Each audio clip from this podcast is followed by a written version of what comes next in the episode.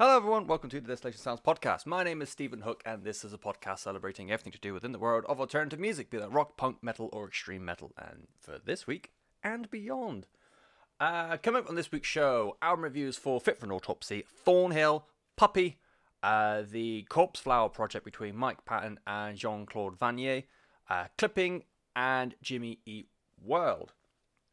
Who knows? We might actually be able to make this weekly again. Probably unlikely. I'm due to move house literally any day now. Uh, we will start with we will briefly start with Mo- Motley Crue. They've reformed. They're fucking idiots. Moving on. Download. It's just got fucking big. Or announced. Yeah, fuck off. Uh, so there's a cl- there's at 34 new bands have just been announced. Something a ridiculous number like that. Um, I probably should have found a number. Grand total 37. There you go. Uh, the big hits include Volbeat, Killswitch Engage, Baby Metal, and Re- Pretty Reckless, according to Kerrang. But we're going to go through all of them. Isn't that exciting? Um, conveniently, Kerrang have put it in alphabetical order. So for Download 2020 next year, we have Airborne, Baby Metal, Baroness, Blackout Problems, uh, Bleed From Within, Blues Pills. That's not annoying, although they are very good. Uh, British Lion, Bush, uh, Celador Moon Crow, amazing. Uh, Chelsea Grin, Dead Label, Dead Posey, Dying Fetus, Dying Fetus. What was it? Why not Dying Fetus too? Electric Boogaloo. Uh, Electric Wizard, Killswitch Engage, Lit, Lotus Eater, Mariana's Trench, Obituary, Periphery, POD, Powerwolf, Pup, Puppy, Skillet, Stone Broken, Theory. I was going to say Theory Dead Man, that's not quite right. Just Theory. Uh, the Last International, Wind, the Pretty Reckless, Wild Hearts, Tiny Moving Parts, Uncured, Volbeat, Wargasm, Wayward Sons, and Wednesday 13. Uh, reading out loud, it's not as bad as I originally thought it was going to be when I saw a lot of those bands. Well, I, but when I sort of saw the poster for it, um, but it's still not great, is it? Am I the only? I just, it is tradition to hate every single download announcement that gets put out each year, each year, each year, and then people still go anyways. But genuinely, I do think it might be a bit bland this year. I already, I'm already not a fan of the headlines as it is, and as it stands, the headliners are on the Friday you've got Kiss, Deftones, and The Offspring. I think they've got a purple logo instead of just text, so I'm going to clue them in.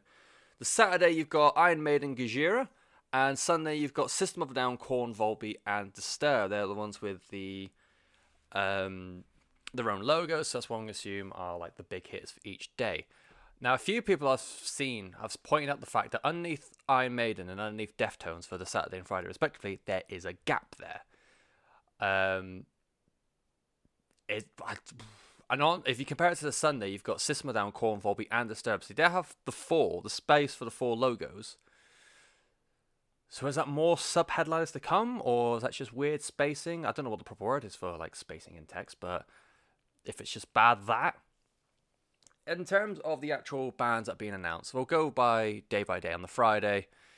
Um, starting from the bottom, Bokassa are a band that always have like a lot of stuff talked about them, but I've just never got into them personally. I thought they're, um, I've only listened to a few of their tracks. I can't remember how it goes, but I just remember thinking this is just very normal of this kind of music.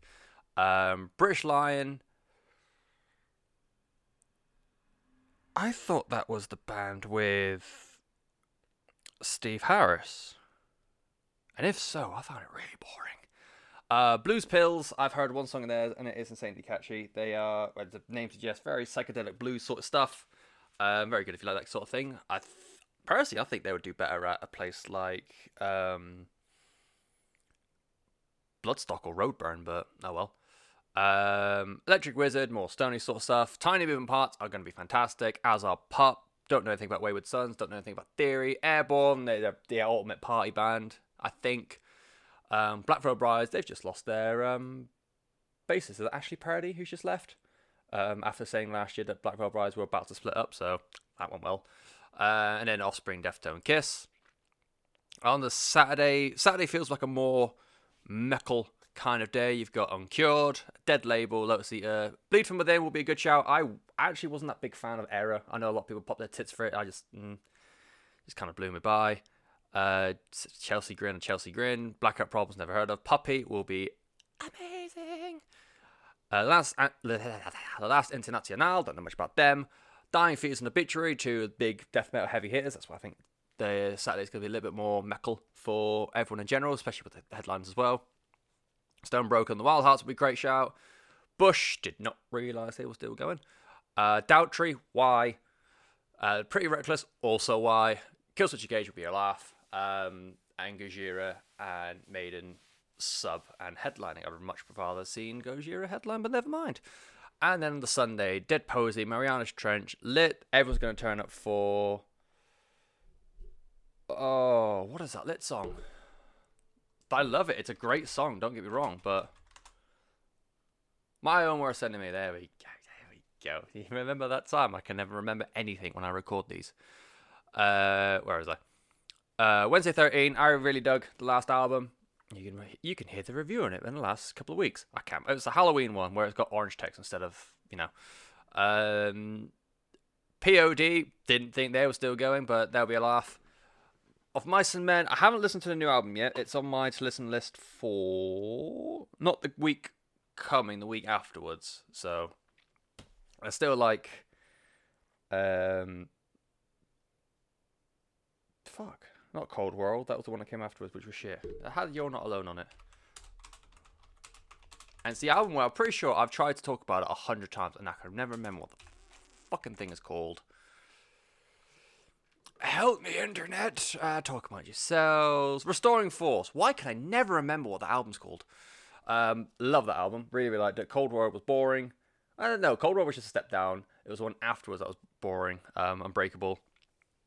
And from what I've heard about this new album, it is a lot more in your face and a bit more of the metal. So, yeah, I'll be listening to that in two weeks' time. Periphery, there'll be. I think I've slowly warmed to Periphery over the past year or so. Um, I still listen to Reptile quite regularly from the last album, and it's a fucking slamming song. It's not often I'll sit and happily listen to 60 minutes worth of music or 60 minutes worth of a single song. Powerwolf, great shout. Alestorm, Baroness. Baroness would be fucking great, actually. Get rid of Skillet and just keep Baroness because you also got Skillet, Babymetal. Baby Metal are going to be fantastic. They should be headlining. Um, Disturbed, okay. Someone needs to. Volbeat would be a great shout. Korn would be a great shout. And System of a Down would be a great shout. But it, the headline deserves to go to someone else, in my humble opinion. And yeah, I think there's gaps. You just had Rage announce a comeback, but they're going to go with Woodstock for grown ups. I can't remember. It's Coachella. There we go. Um, and off my of my men, uh, My Chemical Romance. Even I don't know where I got that from. Uh, My Chem.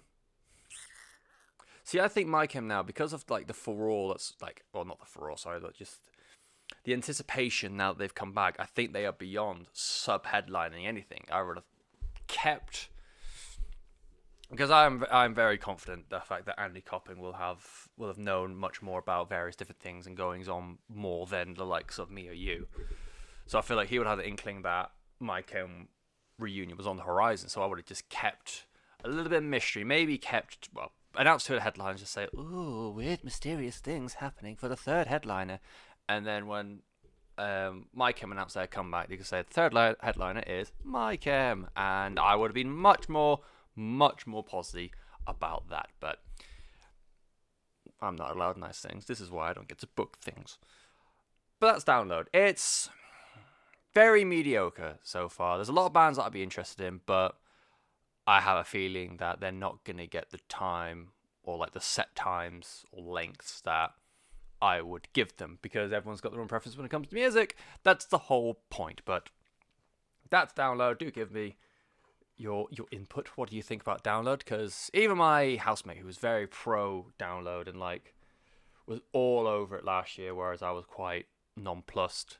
Even he was a bit mm, maybe about it. Also, yeah, I am intrigued to hear what y'all have to say for yourselves. But we're gonna move on. We're gonna move on to the album reviews, and we're gonna start with Fit for an Autopsy and their new album, The Sea of Tragic Beasts. Uh, they're from New Jersey, and this is their fifth album, and they are they are still classed as a deathcore band, and they're one of the few bands that seem to be flying that deathcore flag A well, B I want to say proudly. I don't think they're ashamed of that deathcore tag anymore or at all. Um, I think they're up there with the likes of Carnifex or Die Murder, Whitechapel, and I'm going to throw Suicide Silence in there as well. I know previous self-titled album wasn't well received. I thought it was alright. It's something different, um, but they're promising to go back to their heavy roots for the new album, which shows you should never change because people won't like you. Um, yeah, they seem to be of that ilk where when it all came through, they were one of the few people to actually blend death metal and metalcore well. And each of those bands have got some kind of pull about them, whether it is the songwriting or the riffs or um, how much they try to expand the deathcore genre. Uh, Fit for an Autopsy's pull seems to be that three guitar attack, which just creates this fucking huge wall of sound in their music. It's got cascading riffs that just bounce off each other and overlap each other, but not to the point where it's difficult or it's headache inducing or like you start talking about things like prog or math. Um, and amongst those three guitarists is a young boy called Will Putney. I'm pretty sure I've talked about Will Putney a lot on the podcast. He is a very, very good producer as a side bit, he's done a fucking cracking job on this on his own. But he's worked the likes of Thy Art Is Murder, Vein, Harm's Way, Counterparts, Every Time I Die, Silent Planet, and like just from those bands, there's a lot of bands where I was like, eh, I could take it, leave it musically, but production wise, it was crystal clear and it was so crisp, and they got the best out of each one of those bands and what they wanted to do. And like another part with as I kind of touched on a minute ago, with Fit for an Autopsy, they antitheticized. Is that a word? Antitheticized? They represented, we'll go with, because I know, no, I know that's a word. They represented what deathcore on paper should have been. Um, so when you had this blast of deathcore bands that came out in the early 2000s, everyone seemed to follow the same trend at the same time and then you just had like people split from different directions what they were happy with. So you had everyone come in and just be like death metal, but with breakdowns. And they're like, all right, okay, this is this is a thing.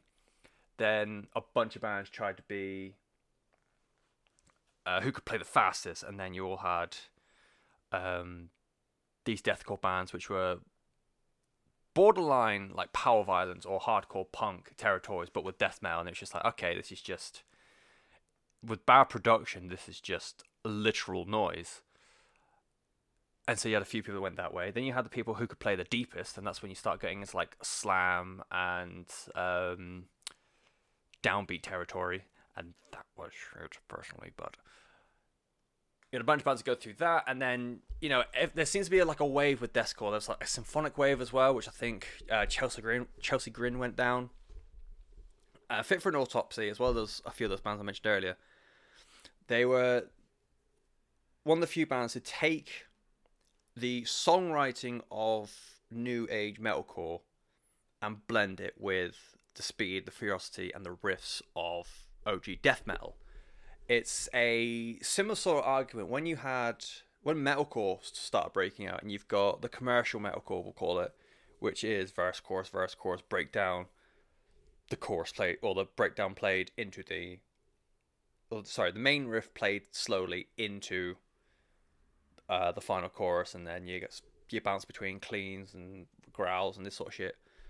Compare that to what metalcore is on paper, which is metallic hardcore. You are a polar opposite of that genre. Bullet for My Valentine does not sound like Converge, and you know it's on par with that. You've taken what a genre should be, and they're the ones that we revere highly, and they, you know, they're the ones that when you start talk about, oh, this is like this, a new band of this genre comes out, you compare them to the people who make the genre as it's supposed to be instead of what, you know, the, the shitter end. Pretty much, I don't like commercial metalcore, and I don't like what is deemed commercial deathcore. Actual deathcore is kind of hit and miss with me still, but you know. For this, sorry, I lost my train of thought. For this, the riffs are there. The riffs are there in force, and that's why I think it belongs more to what actual deathcore is. You've got um, three guitar attack, they almost get to the, it's difficult because when I initially wrote this down like to listen to, I just put it down as a straight up death uh, death metal record because of how much like the riffs play such an integral part to the music. Listen to it and finding out that they do blend the more clean vocals and just how they mold the music and how they write the music all together is what's brought me more to a deathcore kind of sound. Just the the opening riff of the album, it just screams Gojira. Like I've I've seen like reviews make that comparison as well because it's such an easy one, but the opening title track, Unloved, as well, has an amazing array of um, riffs all up in there. And just musically, for that sort of it's fucking heavy. Some of the things they come out with is always one of that case of how do human beings think that kind of shit. And yeah, and in terms of like what I said before, the death metal into the metalcore, there's a lot of very metalcore feeling songs that like take in the influence from melodic death metal. You've got the higher pitch, you've got the faster melodic choruses, You've got some brilliant clean vocals in there. Just on, again, the title track, I love the title track this album. The clean vocals on there are just incredible because they're not the really whiny kind of clean vocals that a lot played a lot of the metalcore and deathcore bands a few years ago. He is there's quite a staunch roughness to it where it's they are cleans, but they're not.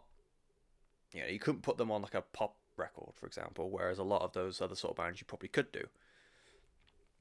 And it reiterates my argument that to have a melodic break in your music, it doesn't mean it has to be slow or it doesn't have to be meandering or something like that. You can have in melodic death metal, in metalcore, and in deathcore, you can have those big melodic, grandiose, um, traditionally choruses, but you don't have to break in speed. Like you still got double kick drums on the title track, and it fucking works, and it fucking works well.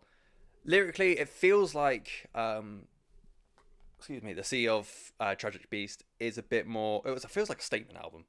They are angry, angry boys. Is fit for an autopsy. Like on Warfare, it opens with the line, uh, "When the fuck did everyone become Sorry, when the fuck did everyone decide to become politician? All you do is talk, but you forget how to fucking listen. In Birds of Prey, you've got villains of faith and poison manipulating the model citizen, abuses of power, the final hour, a crushing, a crushing brush at the fallen line as the gods grant the whole for the last time.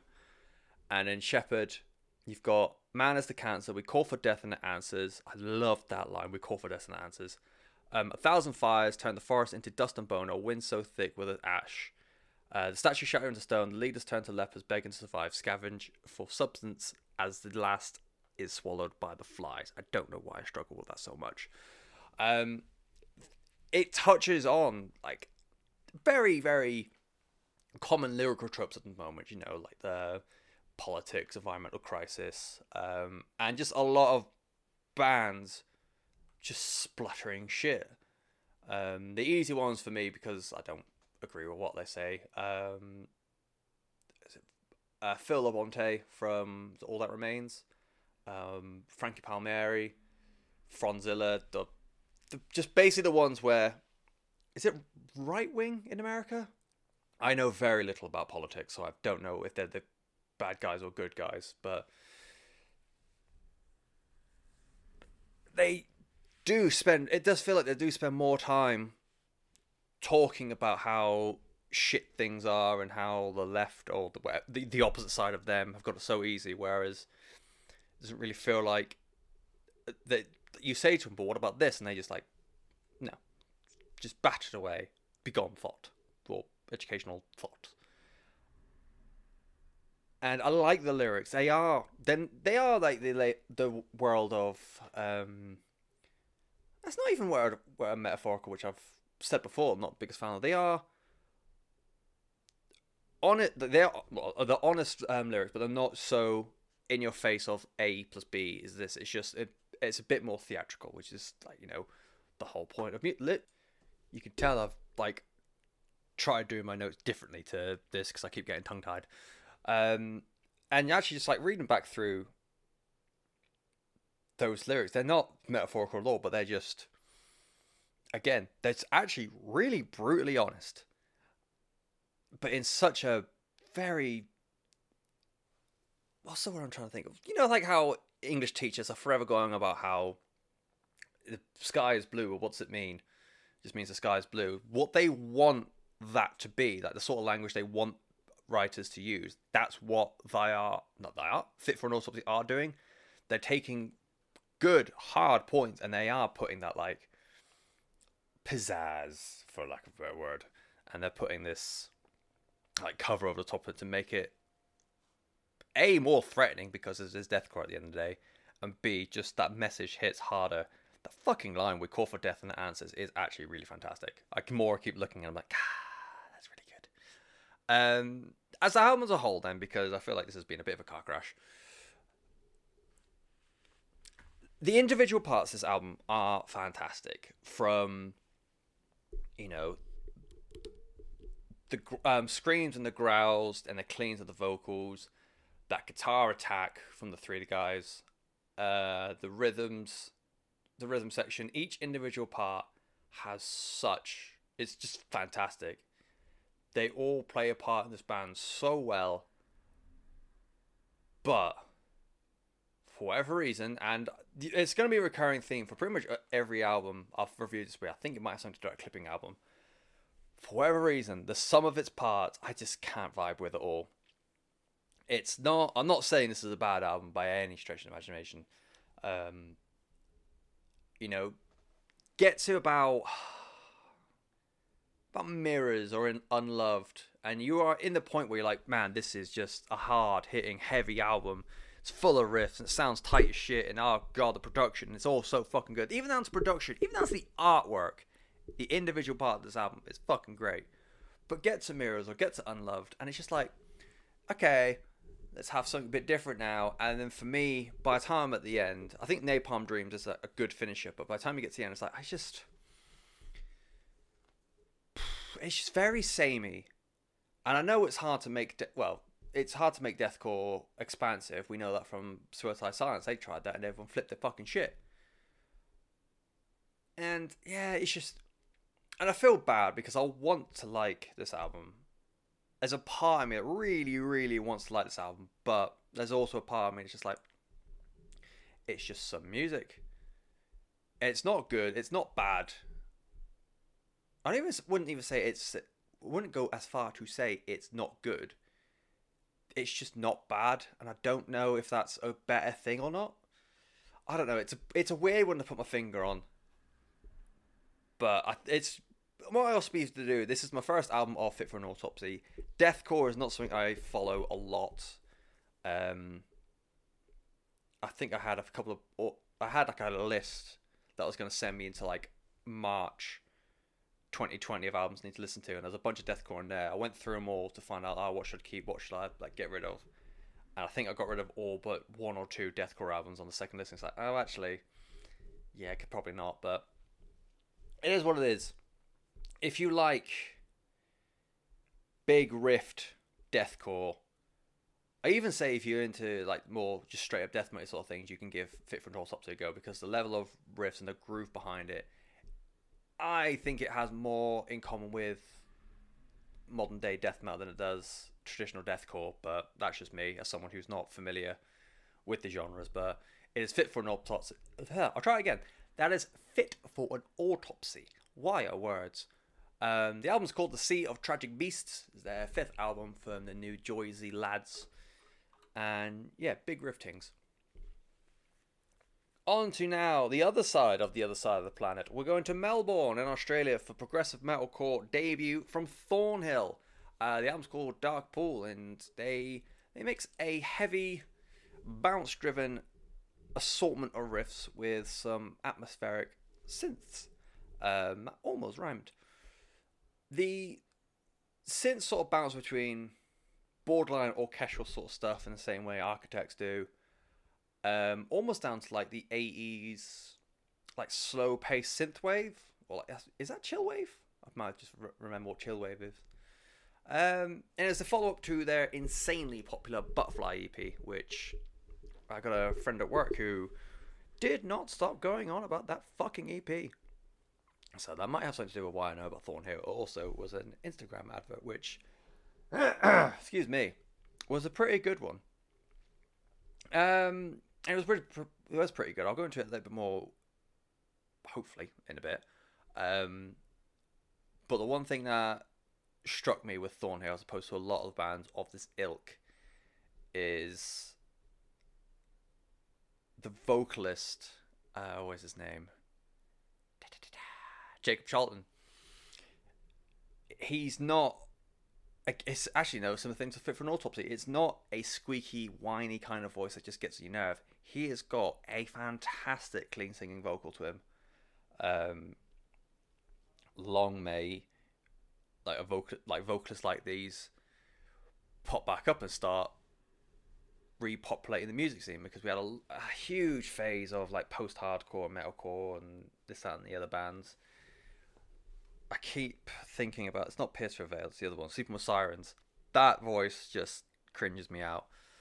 Um anyway we're not talking about with sirens we're talking about thornhill uh, it starts off really strong. Uh, Views from the Sun has this beautiful synthetic um, synth swell to it. Um, when Jacob Charlton's clean verse comes in, I think they're more in common with uh, Moreno from Deftones.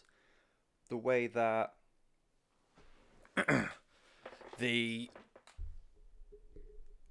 big swell of synths and that big noise behind uh, the vocal sort of like push that vocal even more and push the mu- uh, the music from excuse me the organic music from the rest of the band more.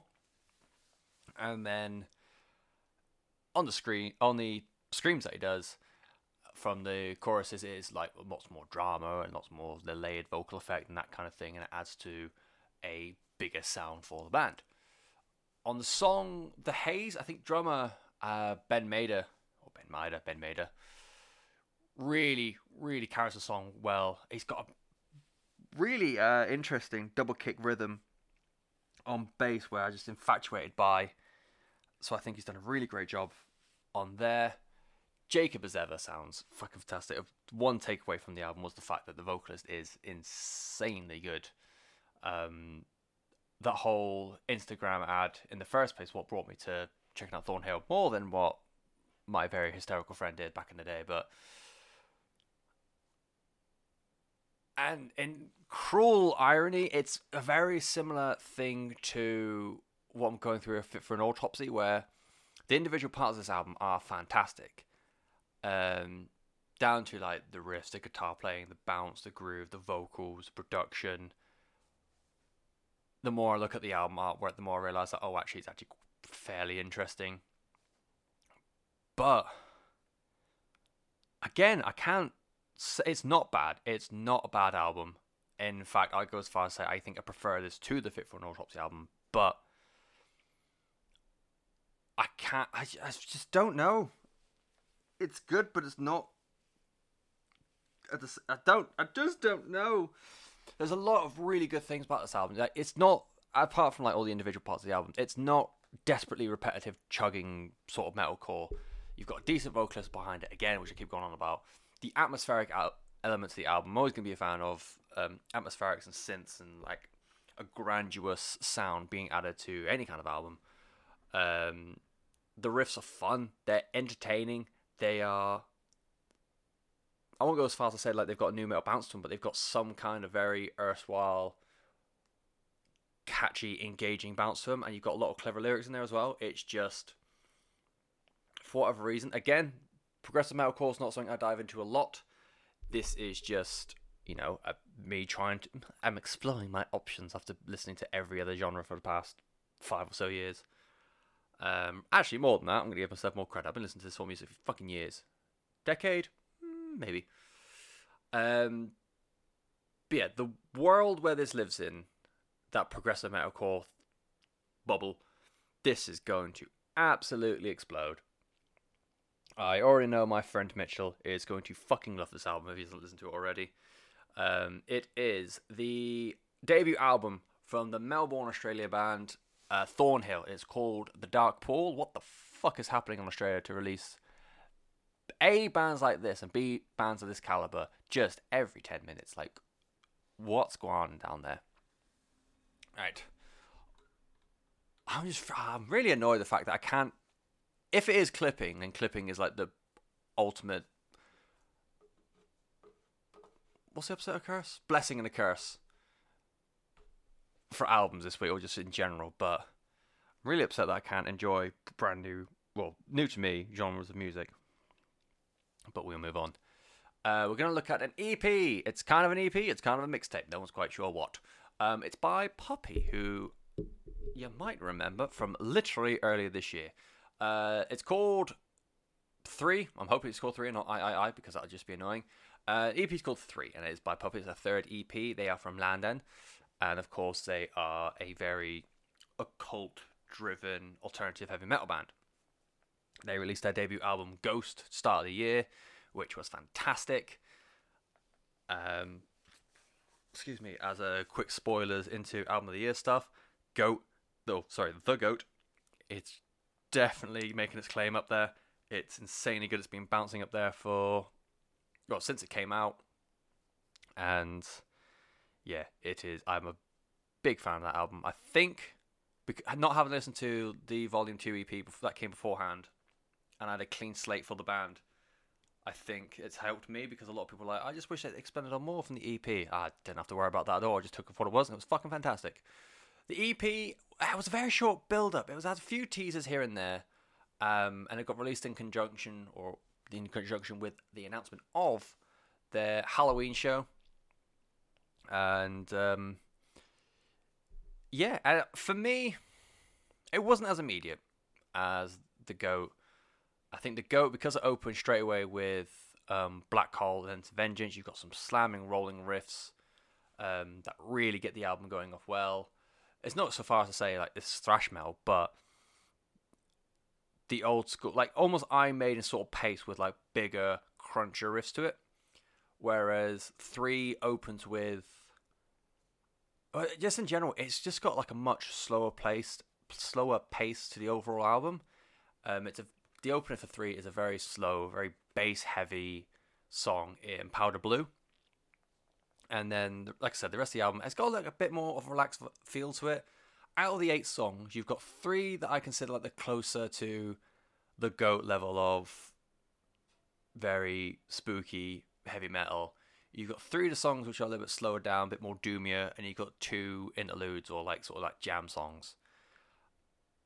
And it's mad the fact that I'm considering this a more relaxed, more chilled that kind of album for Puppy, considering 2019 for them has been festivals they've done. I'm pretty sure they did download, not download, um, Reading and Leeds, and they've been at award shows, and they've just recently done a co-headline tour of Europe with Bokassa. That was like all after the main album tour at the start of the year.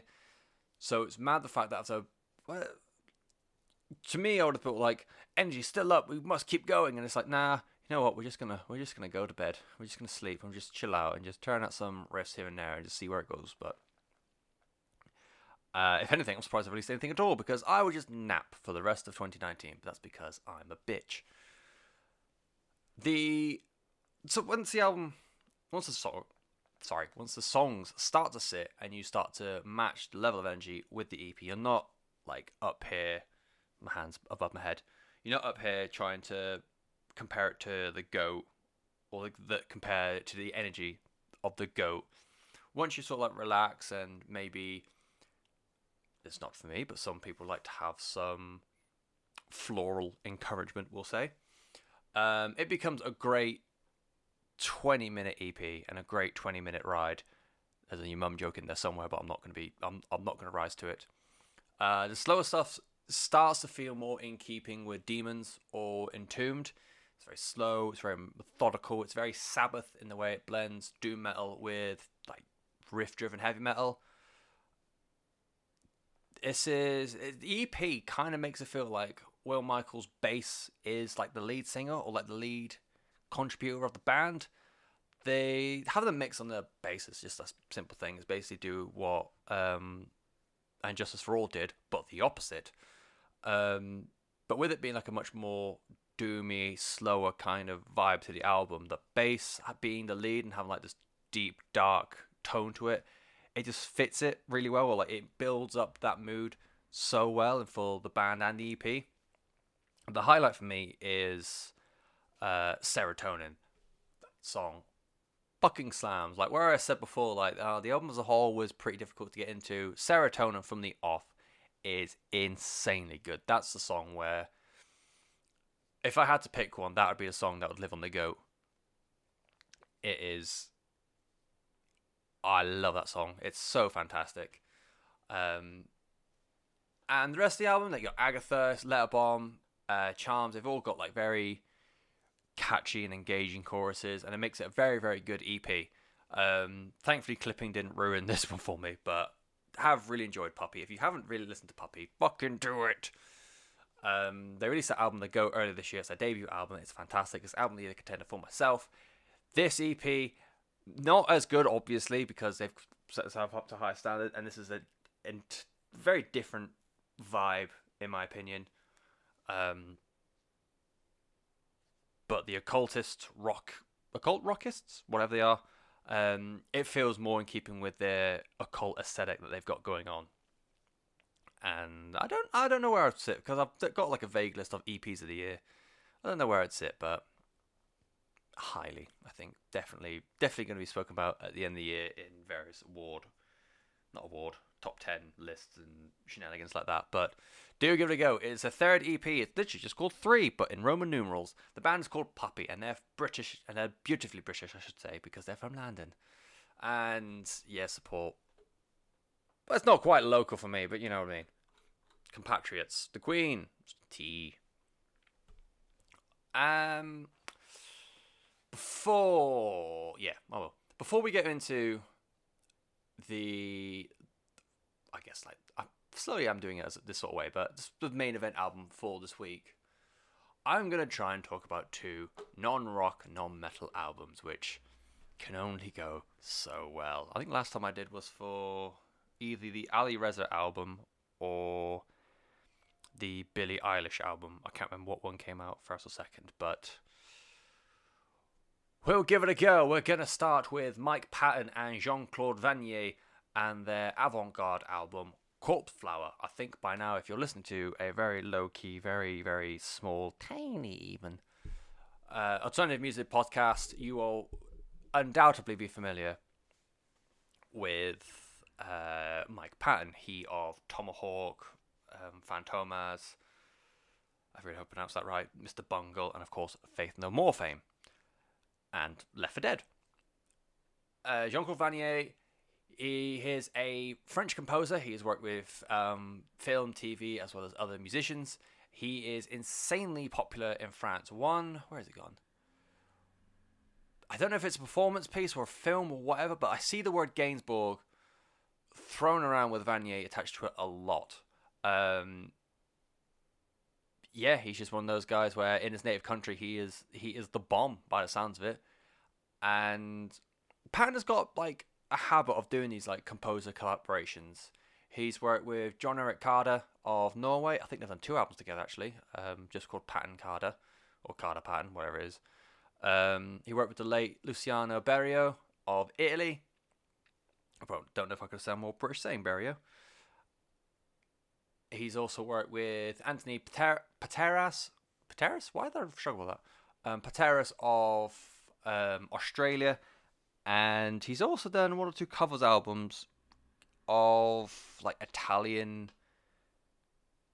film and doo-wop songs, I think. So, in terms of like working with or working inspired by composers and arrangers, this is not new territory for him. And in terms of what he can do musically, this weird avant-garde thing is nothing new for him either.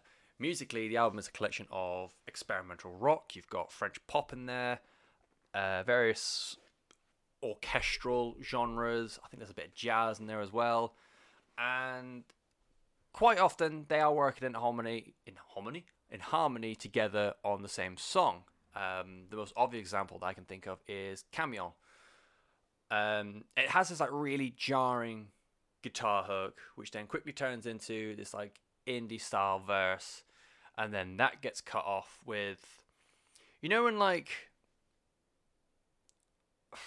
B movies, old school like nineties B movies, where you had that like dun dun dun sort of this dramatic thing has happened in a movie in this movie sort of thing.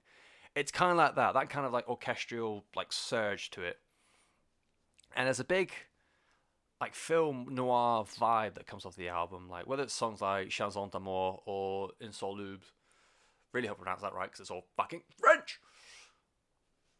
Those songs in particular got this really like sultry feel to them, and like it comes from pianos or accordions, respective of the song. Um, it's either like the music of like that, or it is Mike Patton himself because he's just a mad, mad soundboard of like different vocal styles. He's got in the album, he's got a spoken word, he's just got traditional singing, he's got a growl, there's various effects and layerings to it. He's got backing vocals, it sounds like at one point he's on the phone, he's got like a reverb to it, he's got like a staticky kind of thing over the top, even stutters to like really enhance the character of the song. I think that was in it was either Chanson d'amour or Cold Sun Warm Beer. And the album as a whole, there's a lot because this is like, if you want to pigeonhole it, this is avant-garde music, and there's, if you're not familiar with avant-garde, it's basically just a fancy word of saying really fucking weird. There's a lot of excessively weird moments on this album. Um, I really like the end song, Pink and Blue, Pink and blue. and yeah, I really enjoy it. It's got beautiful orchestration to it, orchestration to it. Um, and Patton's vocal on it are just insanely good. Some of like the softest things I've heard him do. But it opens with a line when I drink too much, I shit my pants. It's not subtle, it's very much at the forefront. It's just. It's just quite in your face with the vocal. And I don't know because it's just how absurd the lyric is, but you've got that. A Schoolgirl's Day is this really, really unsettling narration of a school schoolgirl's day. However, the spoiler is that it's her last day alive. Um, I won't give away how, but like the music, it becomes. I put um, erratic, but I don't think that's right. It becomes more echoed, uh, not echoed, sorry, panicked. Um, I saw echoed because of another note the way like the strings sort of like clash against each other and how like the build all the instruments go from like working in harmony together to now like trying to fight each other where it like slowly builds to what would be like the song's climax and it builds it adds more instruments you've got extra loops in there you've got extra horns patterns voice the clarity in that changes between like almost like a staticky uh narration to like a more echoed like narration over like a tannoy system. It's really bizarre. Um, yeah, I find it difficult listening to that song because it is. It's a the way it's been done is great. It's just the actual song itself is just really. I don't know. I can't put my finger on it again, but it's just very odd and kind of unnerving. I think unnerving is the best way of doing it because it is so detailed in its description because it's done everything from she gets up, she puts everything exactly how it's supposed to, exactly where everything lives. Um, she brushes her hair with a brush. She eats dinner with her family. She goes to school. She does um, literacy, history. It's just the de- level of detail in each part of this girl's day is just, and in song form, it's just. Mm, mm, Mm, no, I'm not sure. Um, Browning. Browning was like the lead single, I guess you could call it, from the album. I remember really liking it. Still quite like it. Um, it is still impeccably weird. It feels like one big introduction for this character, um, interspersed with this like really upbeat, catchy chorus. Um, that's got you know rhythmic clapping, Mike sounding like a don as he usually does, and the last song I'll like isolate is on top of the world, which you could easily tell me that this is a new Faith No More song, and I'd believe you. And it's a weird fit in terms of like how weird this album is. Having a song that's very Faith No More in amongst it all. I think that might be the weirdest bit because it's just if in the grand scheme of things, obviously Faith No More never been one for traditional normal, but in the grand scheme of things, this feels more normal and therefore makes it weirder. It's a weird fit to put in there. Um, the album as a whole, again, another one that I wouldn't say is bad, but it's as much as I'm saying it's not bad. It's not the same way where the Fit for an Autopsy or the Thornhill albums, where it's not bad, but I don't know why. It's not good, but I don't know why. I know where I sit with this. It's just okay because of how like weird and different it is. It is going to be. It's a hard listen. Um, it's definitely more experimental. Definitely one where you sort of listen to it and you like ponder and stroke your beard and watch the rain and everything goes black and white. Um, yeah, I haven't had much experience with like avant-garde music outside like avant-garde metal, which has always got that metal side of things to bolster it or make it more appealing to myself. But a straightforward, like jazz and French pop and orchestral and backed avant-garde, insanely different to what I'm usually used to. And yeah, Patton does a great job being Mike Patton. He can do pretty much anything you'd ever ask him to do with a vocal. Um, it's not going to make me want to go and look at more stuff from Vannier. I won't. I won't. I won't. I won't lie to you. And similarly, I've got limited interest in looking at the other composer co- collaboration stuff that Patton has done. If you like your music weird, and if you like it where it's not all the way like car bomb, where it's like excessively mathy, prog, um, excessively proggy mathcore, in fact, um, give it a shout. It's it's if you want, like I said, if you want something different, uh, pretty fucking different, um, it is called Corpse Flower. I don't know if I said that at the start of the review actually. Um, it's a collaborative album between Faith No More's Mike Patton and French composer Jean Claude Vannier. Uh, Vannier spelled V A N N I E R. I never spell that well. How good for me. That's not that. I don't even have dyslexia, and I'm pretty shit at spelling. Right. I'm not sure if this would have been picked up in recording, like if there's like a blip in the sound, but in the time it's taken me to, or in the time between the review for Corpse Flower and what's coming up next, I've gone off and just done a full day's work. So that's just a little insight into my life. What was once about five o'clock in the afternoon is now two o'clock in the morning. But hey ho. We'll move on though. We'll look at Clipping and their brand new album, There Existed an Addiction to Blood. It's album number three for the LA based trio. Uh, in terms of musical genre, they are. If you were to pigeonhole them, I've seen a lot of people compare them or brand them as horrorcore, which, as I'm very quickly finding out, is beyond what Insane Clown Posse did um, whereas they are more like a bit of a caricature surrounding the genre. Horrorcore is very much quite an aggro and aggressive form of hip hop. Um, if you want to go a little bit broader, clipping have got bits of industrial, the hip hop is there, experimental, your noise. They are a much bigger beast than just the name or the brand of horrorcore or even just basic hip hop. Um, it comprises of, this has been this getting me quite interested. It comprises of um, producers Jonathan Snipes, formerly of the musical group Captain Ahab, and William Hutson, who can't find any, any other project he's been a part of. Um, they are joined by rapper and lyricist Daveed Diggs, whom, as with many musicians at the moment, has a spot of acting as well. He is got a role on the American sitcom Blackish, and he most recent, well, most known for, I should say, playing the lead in Hamilton the musical, from which he has earned a Grammy and a Tony Award which little things like that. I cannot think. I think the only well, the only other example I can think of is um, Will Smith's wife, uh, Jada Pinkett Smith, she's got her own metal band. I can't remember the name of the band. I'm probably well, no, I won't um, Google it, but she's got her own metal band.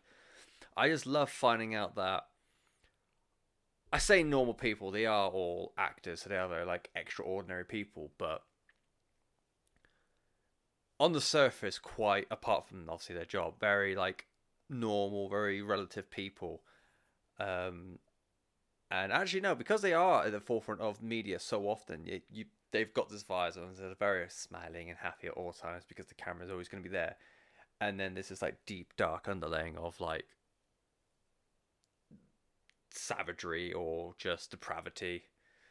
Um, for for which this album definitely has a lot of all of those things, but no, that's got nothing to do with the album. I just thought it was like a really cool little tidbit of information to know about the band and um, their vocalist.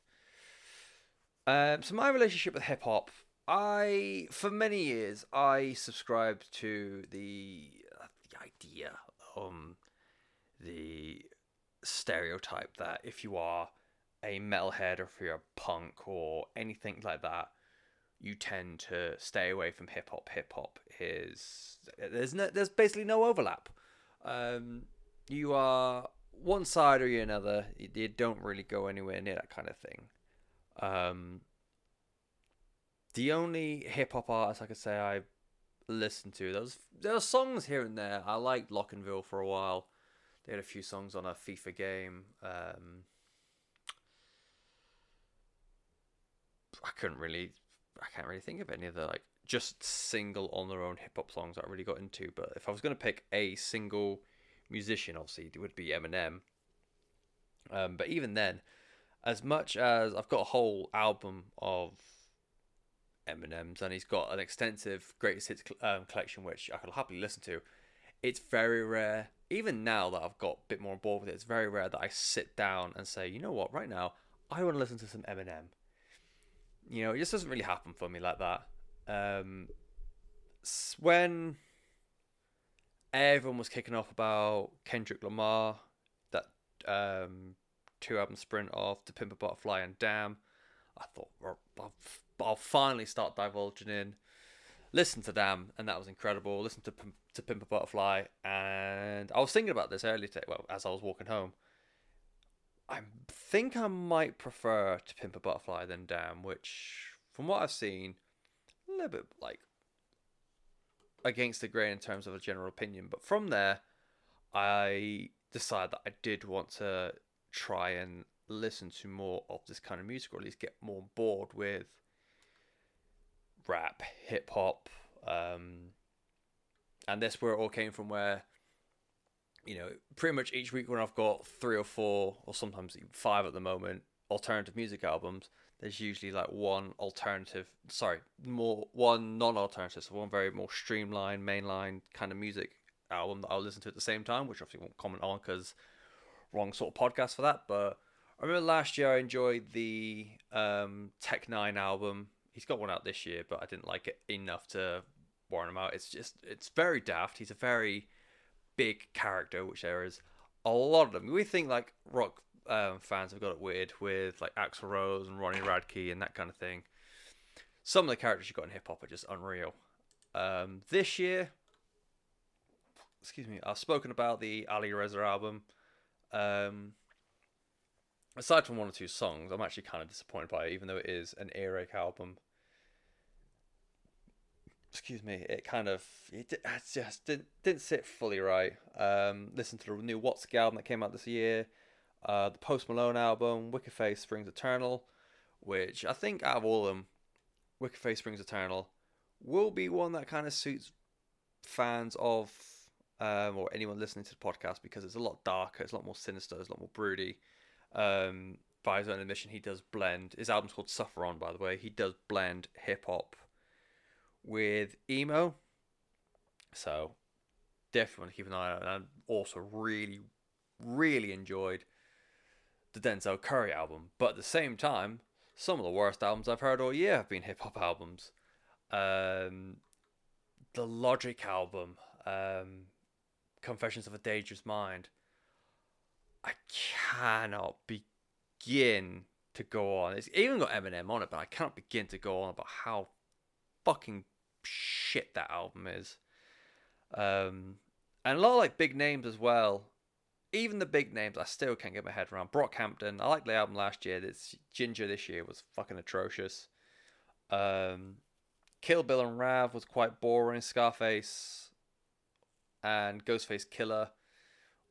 There's a between just between those two albums, I listen to the same sort of time. There's a just about a great hits EP between them, but other than that, all a bit toilet. So I am trying to get out of that um, stereotype that I've built up myself, and at least nothing else. When I got friends around, I listen to music, or you know, there's a party or something. I don't have to sit down and think, oh fucking hell, I'm gonna have to listen to some damn dirty hip hop.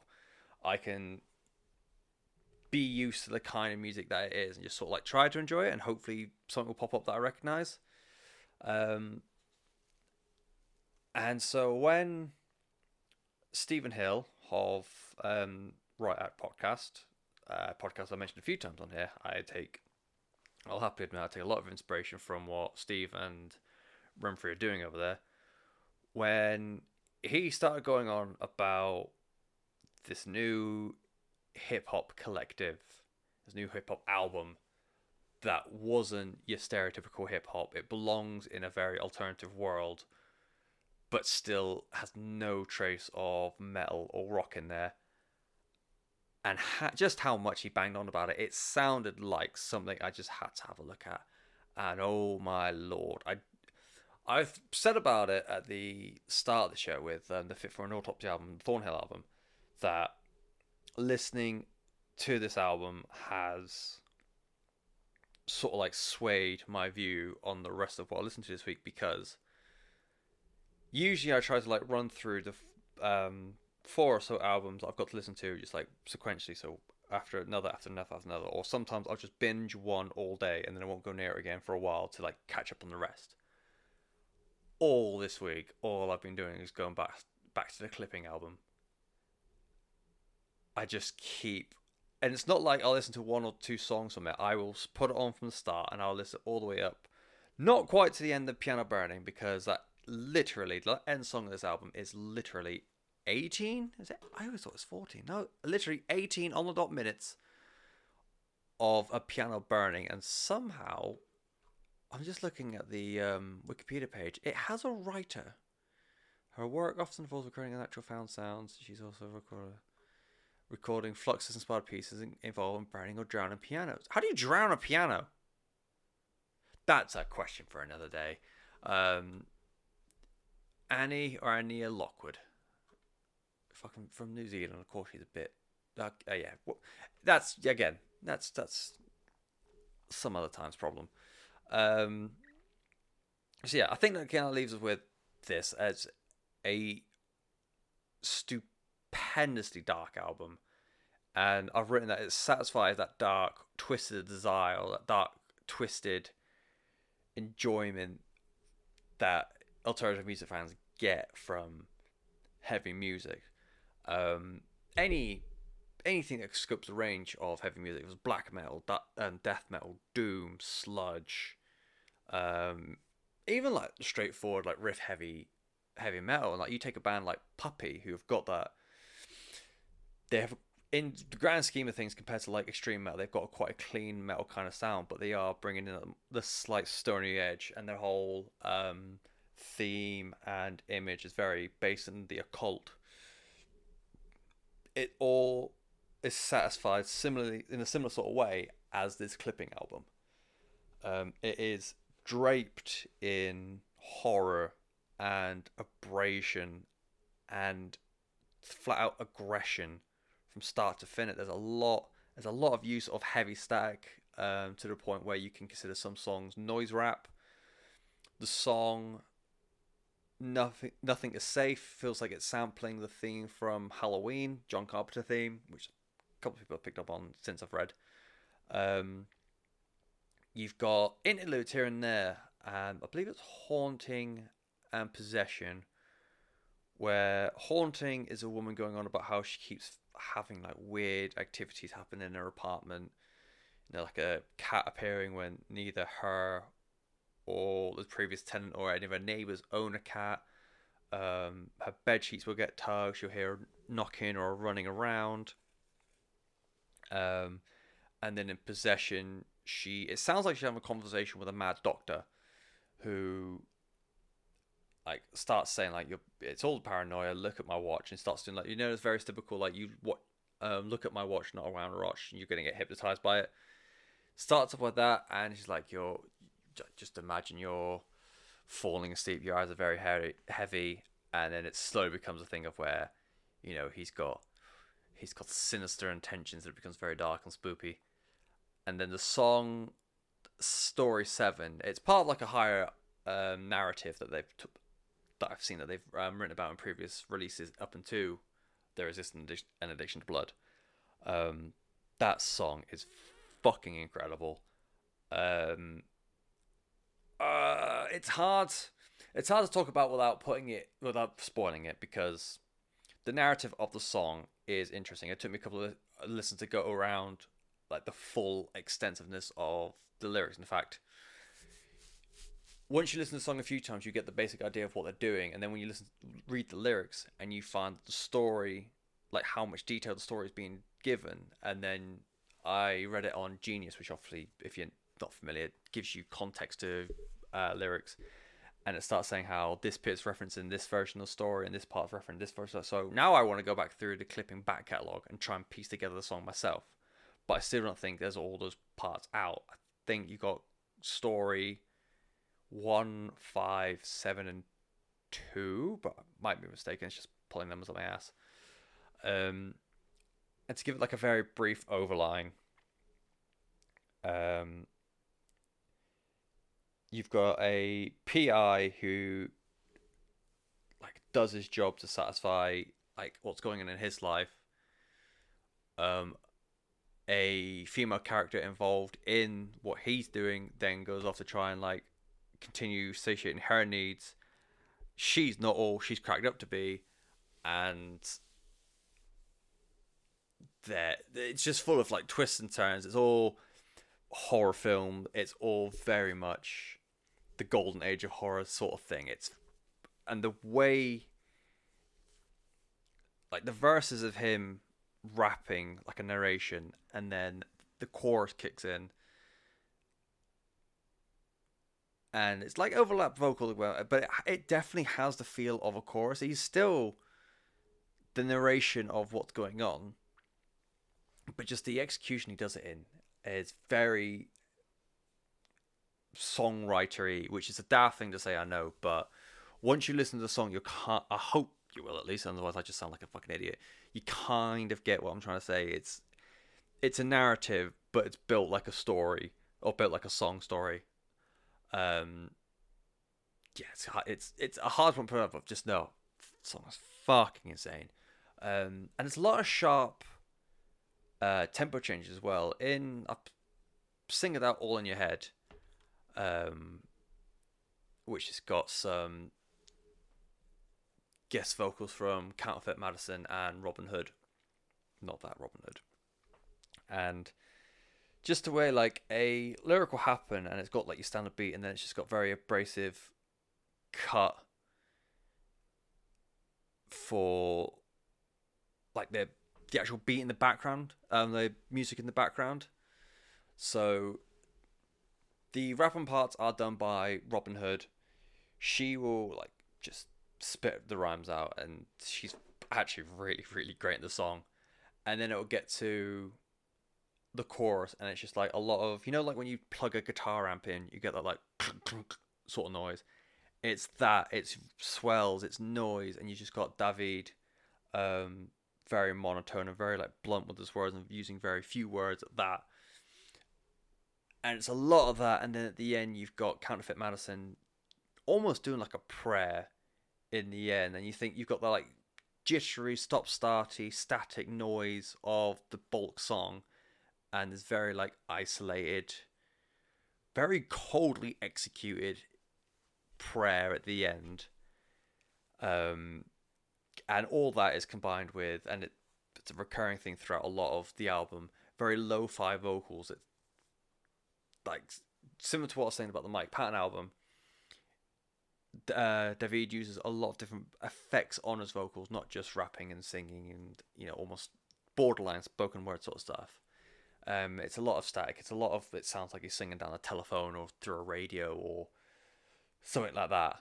Um, I've compared it to imagine if Code Orange made a full hip hop album, like no guitars, no um, bass or drums in that traditional sense, all hip hop album, and the experimental clashing stop start sound of music that they would do in their hardcore music transferred into hip hop, and I think that's pretty far and away what you would get for clipping. Um, lyrically, it's a lot rooted in violence and his like the racism throughout history, a lot of horror in there. Um, Blood of the Fangs got the lyric, Brother Malcolm done told you by any means. So what y'all talk about, um, all on the same team, and they've got a lot of cutting lines in Bloodfang along that line, which are so fantastic, bringing up how like the history of um, police and violence against African Americans, like general violence against African Americans, racism we had over the past hundred years and beyond. Use hundred years purely because it's like Emancipation Proclamation or like McGovern's civil rights movement from the 50s, 60s. Um, which someone, I can, no, it wasn't someone, it was a post I read the other day. Um, Martin Luther King and Anne Frank were born the same year, and they would have only been 90 this year, and that tripped me up something fierce because everything they stood for wasn't that long ago, and that's yeah, that's a fucking weird one. Um, in Run for Your Life, I got the line, boosting up the murder rate, Hannibal Lecter, your face, chainsaw, chainsawed your rib cage, another missing person case. That's like the obviously the more of things, and it is it's unrelenting. It just doesn't give a shit. It's fucking wonderful for that. Um, I've written that sto- um, story seven again. Every line in that because it does read like a, a full horror narrative story that you're going through. Um, I just I cannot. Uh, uh, the reason why I put um, this and the Mike Patton Jean Claude Vannier album in is because they, although they aren't metal or rock or anything to do with either of those genres, I advertise this as an alternative music podcast. Absolutely, these are alternative to the mainstream norms. Um, and it's frustrating because I want to talk about more the clipping album, but well, in fact, no, especially the clipping album. I want to talk about it more but because my palette is for you know guitar based music and heavy music and that sort of thing i just don't know what else to say other than it is horrifically dark um this album. It's not your traditional kind of heavy but it is still an absolute riot of an album. Um and like i said it's one of the few albums where i don't go in and just look for a particular song. The songs are there. Um going back to Story 7 again, it has got like a really catchy chorus to it. Um, Nothing is Safe has got a big powering chorus to it as well. Uh, La Mala Ordina with Elcamino and Benny the Butcher, I think is probably the closest you'll get to like a standard dark hip hop kind of sound. Um, Club Down in the verses are so attacking, so like almost painful on the ears and then the chorus kicks in it is like the songs are there but just as much. If you start intro and go all the way there and you can even like i said you can cut off piano burning so if you go from intro all the way down to attunement um, with pedestrian deposit you'll just get lost in this world. It's fucking unreal. Um, and yeah, one of the reasons I bring it up as well is because I genuinely think if you go for like the heavy aggressive like metal kind of music 100% give this a go because I do think there is this is the sort of like crossover album, and I think going on, I do absolutely plan to go through Clipping's back catalogue. Clipping can be one of the next bands to break through the hip hop mold into um, the world of rock and metal in the same way that Prodigy did, and kind of in the same way that um, Pendulum and lesser point, but Chase and Status did as well. Hundred percent. It's just a fucking. I love it. Definitely the best non-rock metal album I've listened to all year, and I'm more interested to find out where it's going to fit in my end of year um, top twenties and even top ten. Dare I say? Um, yeah, it's fucking incredible. Give it a shout. It is there existed an addiction to blood. The band is called Clipping with a full stop at the end. And yes, very, very good. Very, very aggressive, experimental, horrorcore hip hop. Whatever that means. We're going to get to the last album of the week, night for me, because it's nearly half past two in the morning and I should probably go to bed. Um, but we're not going to stop until we talk about Jimmy Eat World and their brand new 10th album, Surviving. Um, the Mesa, Arizona lads, or I think at this point they can be classed as legends, 10 albums in, 25 years in. Um, and it's the first full length Jimmy Eat World I've ever really gone into. I've never not liked Jimmy Eat World. They, they, like, every song of theirs I've heard is instant gold. They are like outrageously good song um songwriters. Um, I just don't know why I've never actually gone in proper on an album. But I'm probably the having said that I'm probably the bad example uh, bad example of this. But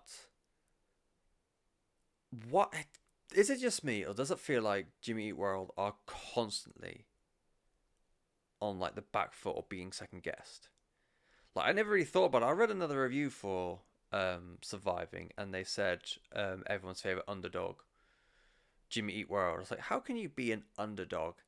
Twenty five years into a career, ten albums in. You know, like I know this is coming from a wrestling fan who you've always got the underdog stories of like Rey Mysterio or Daniel Bryan, but at this point, given how they can compete and how they wrestle, they're not really the underdogs anymore. They are the top of the pecking order in terms of talent. How are Jimmy Eat World then still seen as like the lesser guys?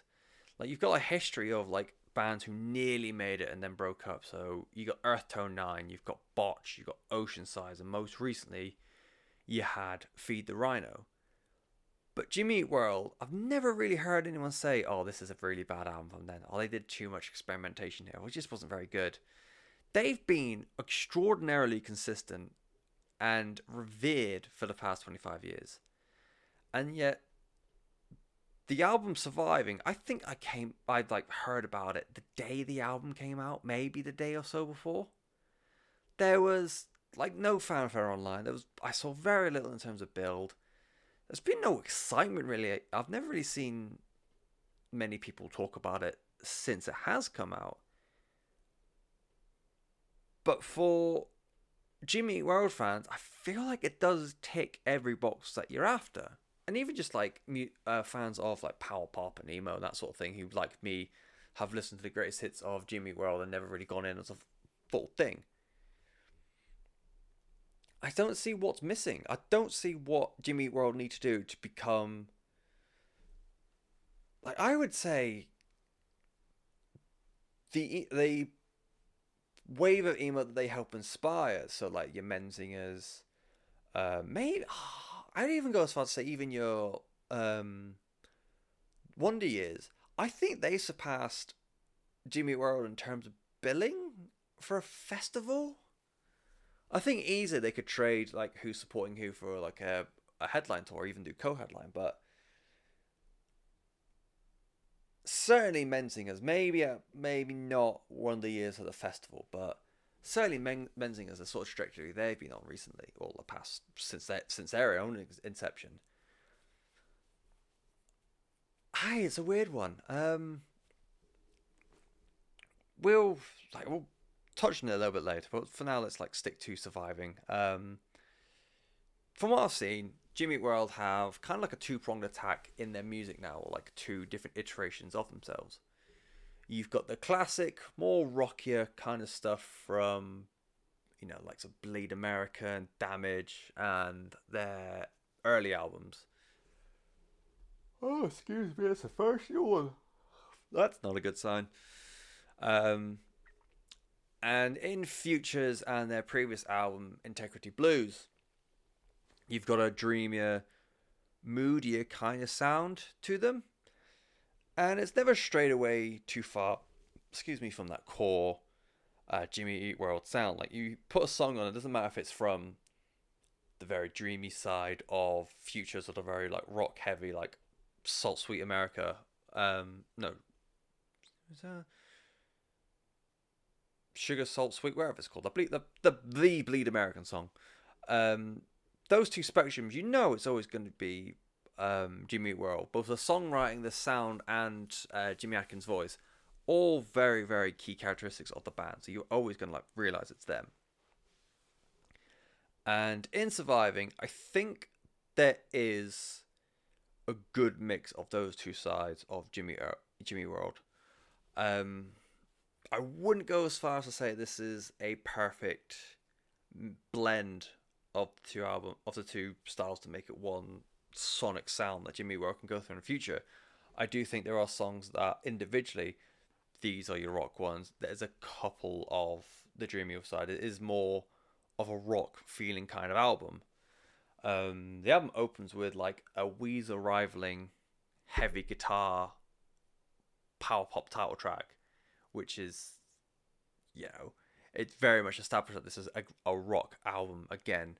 Um, and it's got like a the very classic bombastically loud um, chorus, which I I want to call them like peak Jim Adkins clean shouts.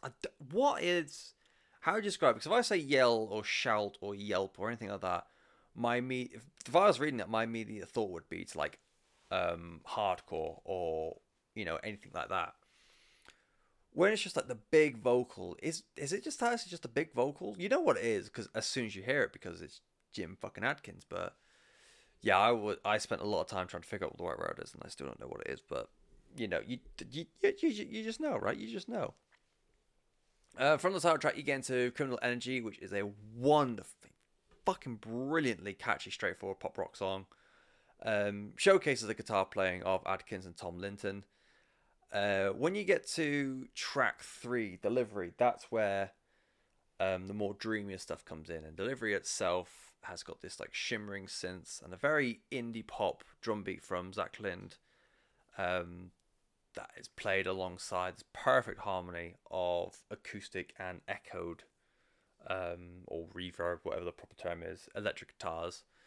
Um, and Rick Burch's bass playing on the song sort of underlines like a bass beat. That's uh, not bass beat, like a dance song that's like pulsating kind of rhythmic beat in the back. It's very much placed like that, so it has got this huge pop influence in the song. But if you want a pop influence in the Jimmy Eat World song, go to track four. The song is called 555. Holy fucking titties. That song is fucking unreal. Like, holy good goddamn. Um, I heard noises as I said that. I really hope it was my chair and not someone about to eat me. But hopefully it's just someone outside falling over. But yes, five five five is in. Oh my god. Um, I wrote down that it's like a beautiful early '90s gothic pop sort of feel to it. Hundred percent, I can feel a lot of Shakespears Sisters in this song, which I only found out today that Shakespears Sisters is made up of one of the girls from Bananarama. I had no idea. Um, for some reason, that really, really struck me as a key bit of information that I want to share. So there you go. Um, yeah, like to talk about everything I just said about delivery, like shimmering synths and this like beautiful like bass line. Everything you could want from a modern day indie pop song is in 555. Jim Adkins just sounds like an oh, it sounds dumb as shit, but he sounds like an absolute angel in the song. It's so fantastically brilliant. Um, it's worth it just for that song, to be honest. Um, and elsewhere on the album, you've got like sort of recommit, which is another folk tinged, tinged, excuse me, um, melancholy track. Um, gives me a lot of like uh, a reiteration of "I'll Steal You Back" from Damage. We'll say. I see a lot of vibes from that. The closing track, "Congratulations," it has like a weird passive aggressiveness to it, which I'm fully digging. Um, the vocal harmonizing on the song is one of the better attempts of bleeding the dreamier, dreamier sort of stuff in with the more rockier kind of stuff in there. I said rock like an asshole. I'm fully aware, and the peak, well, apart from five five five, the peak comes from all the say, all the way stay, because um, it features saxophone. The greatest thing to happen to music in 2019, the saxophone, um, and also as well, whilst we're, whilst we're talking about the song, um, some beautiful backing vocals from Courtney Marie Andrews, um, and it really ties off the song really really well. Um, starts with literally just like backing up uh, Jim Adkins through his vocal parts, and then she's got her own part where it's just her. And Jesus Christ, she's got beautiful voice, and it fits this whole power pop emo uh, thing that Jimmy World's got going on.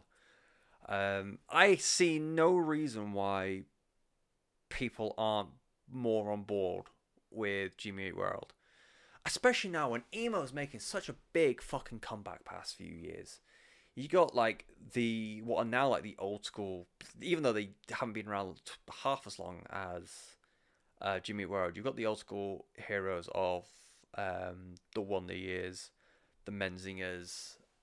I can't think of a third because it's half past two in the morning. And then you got like a lot of the newer wave sort of stuff. So you've got um, Spanish love songs. What was the one that I reviewed? this year that I really got on board with. Um, you got Minor Love, you got Virginity, you've got um, I think Nervous has got a bit of emo in there. Fresh, oh god, Fresh. You've got so many of these bands coming through, and emo, like I said, especially Midwest emo, it's making such a big comeback. So why aren't Jimmy Eat World at the front of it saying we were here first, and everyone giving them the praise that I feel they should be deserving of. I don't know. Maybe I could be completely wrong, and then there's someone listening to this from the states saying actually, Jimmy Eat World just booked in to do a headline show in each state. Um, they are the hottest thing since fresh chips, and I will put my hands up and say, you know what, fair dinkum, you you you did the thing. I can't argue that, but I'd love to see. I just don't. I'd love to understand why there's if there's something holding them back, or they just never really pursued in the same way. I can't believe I forgot to mention tiny moving parts. Um, but yeah, baffles me. If someone can give me an idea, all up for it. But and I feel like it's like a really underwhelmingly short review for Jimmy World. Again, I finished writing this at about four o'clock this afternoon. Then I went for a house viewing. Then I went to work. Well, did a recording. Then did, went to work and finished off this recording. So I'm going to go to bed now. Um, who fucking knows when this the time frame between me now and the release will be. I'm rambling. I'm just gonna go before I hurt myself. Next week or whenever I next see you, because we know what time is at the moment. Um, I'm gonna be trying looking at Alcest, obviously the big post black metal boys. Um, some really fun traditional punk rock in grade two. Some also traditional but for different reasons. Black metal from Mayhem, post hardcore from Refused, and some melodic hardcore to sign us all off from Can't Swim. And I've also added another hardcore EP from a band called Creature, which so far has actually been really, really great. So look forward to all that and more next time I see you. And go to bed. That's all I've got. Bye.